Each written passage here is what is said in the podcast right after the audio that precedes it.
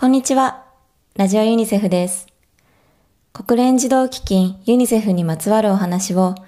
東京港区のユニセフハウスから週1回ほどのペースでゆるりと発信しています。どうぞよろしくお付き合いください。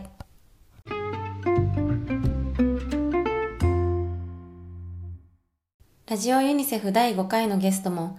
前回に引き続き木尾ゆきえさんです。今回は現職である民間支援調整局でのお仕事や皆様からいただいたご寄付がどのように使われているかなどについてのお話です。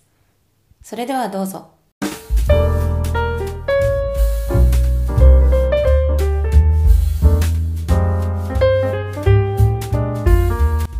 えーモンゴルに始まりまして、えーコソボウクライナレバノン、まあ、とととてもタフな現場をこうずっと渡り歩いてこられた向こうさんですけれども今はどのようなお仕事をされていらっしゃるんでしょう？はい、えー今ご紹介に預かりました通り、まあ、民間支援調整局というところで、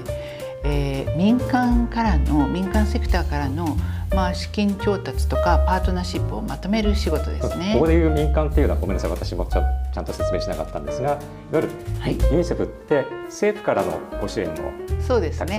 国連機関なので、えー各国政府からの拠出金という形で、えー公的なお金ももちろんいただいています。いわゆる ODA というやつですね。そうですね。でそれの他に、えー民間、まあ、個人募金とか、えーあと企業さんからとかそういったからからの、えー資金の提供もあるんですけれども、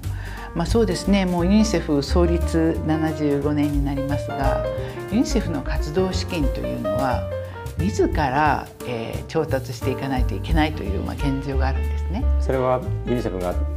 できた当初からですよね。確か。そうですね。でその政府さんからの拠出金というのも、まあ、ある意味ではいろいろとまあ交渉していただく部分もありますしそれよりも本当にあの大きな要となっているのは民間からのご支援というのはですねやはりあのユニセフは子どもの権利を守る世界の子どもたちを守っていく機関ですから、えー本当に一般の方々が募金を通して通じてユニセフの活動を支えてくださっているんです。で大きな企業さんももちろんですし中小企業さんもちろんですけれども私が本当にあの誇りに思っているのはごく一般の通常の方々もうお金持ちでなくても、えー子どもたちをなんとか守っていこうという気持ちを一つにしてユニセフの支援をユニセフの活動を支援されている方が本当にたくさんいます。世界中に。世界中に。うん、で特に日本からの募金活動というのは非常に大きな部分があるんですね。はい、今あの日本の部分を少しお話しいただいたんですけど、まあ、あのそのいわゆる民間のからの支援ご支援の窓口を、えあの日本を含めて、まあ、いわゆる先進国というところで、えーユニセフに、まあ、成り代わって、えーと窓口として活動しているのが、まあ、日本ユニセフ協会はじめ世界33の国と地域にある、はい、ユニセフ協会なんですけれども、その各国33のユニセフ協会と連携を、まあ、司るユニセフ側から司る立場に、えー立たれて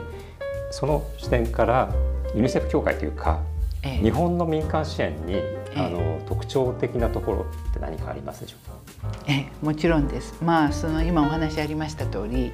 えー、33カ国ですねユニセフ協会さんのまあ調整役を今やってますけれどもなんといっても、えー日本の、えー支援の大きなところは個人募金の大きさ。うん日本の、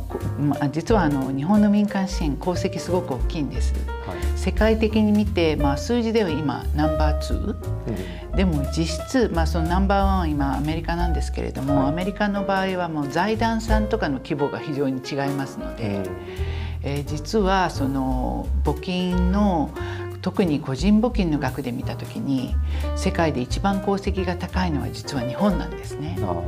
それはそれだけ日本にいる皆さんが、まあ、先進国である日本ということを基盤に先ほども言いましたように本当にごく普通の一般の方々が、えー絶対ユニセフを通して世界の子どもたちを守っていくんだ。それだけのもうものすごい気合のようなものを感じますよね。ね。素晴らしいいと思います今おっしゃったのはその金額という部分でもあの、まあ、世界1位2位ぐらいの規模だけれども、まあ、それを支えている、あの数っていうのが他の国と比べると形が大きいみたいなことですよね。それはそれだけも広が、ユニセフを通じて世界の子どもたちを支えようという広がりが、日本の場合非常にこう特徴的だという。そうですね。あの日本からいただいているご支援は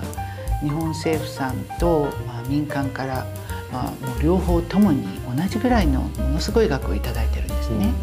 うん、でその裏に個人募金が基盤であるということは非常に大切なんですけれどもやはりあのその裏には、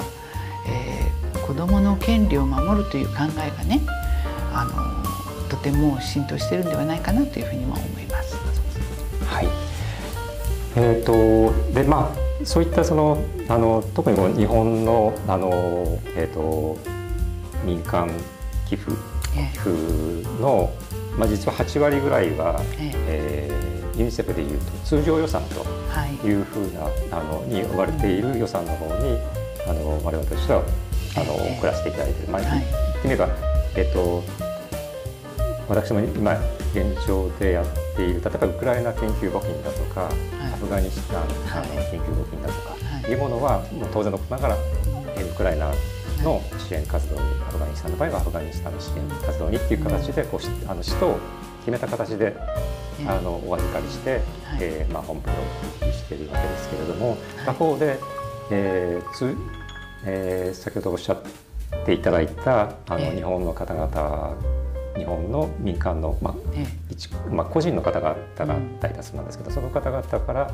お預かりしているものの8割は、ええ、いわゆる通常募金という、はい、ユニセフ募金というふうに呼んでるんですが、はい、そちらに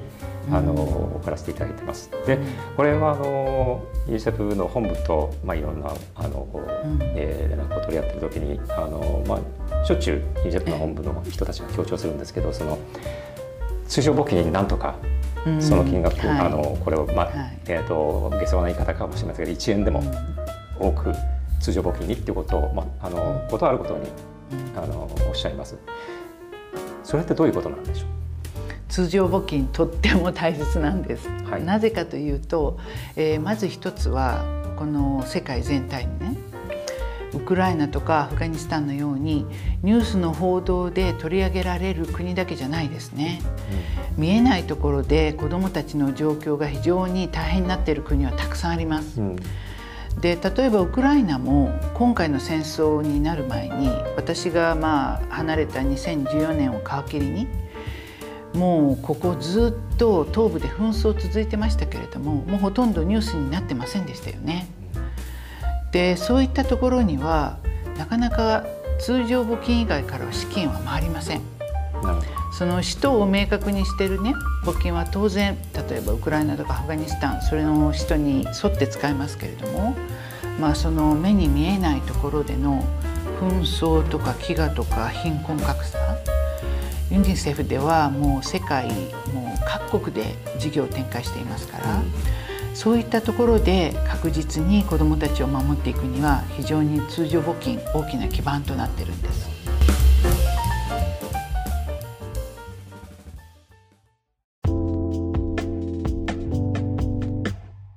今回も最後までお聞きくださりありがとうございました。ラジオユニセフでは番組をご愛聴の皆様にフレンドネーションというユニセフのプラットフォームを通じた世界の子供たちへの支援活動へのご参加を呼びかけています。ご興味のある方、ご共感いただける方はぜひ、ラジオユニセフの番組ホームページ、unicef.jp スラッシュラジオユニセフにアクセスしてください。URL をもう一度 unicef.jp スラッシュラジオユニセフです。収録中の裏話なんかも紹介しています。それでは次回もお楽しみに。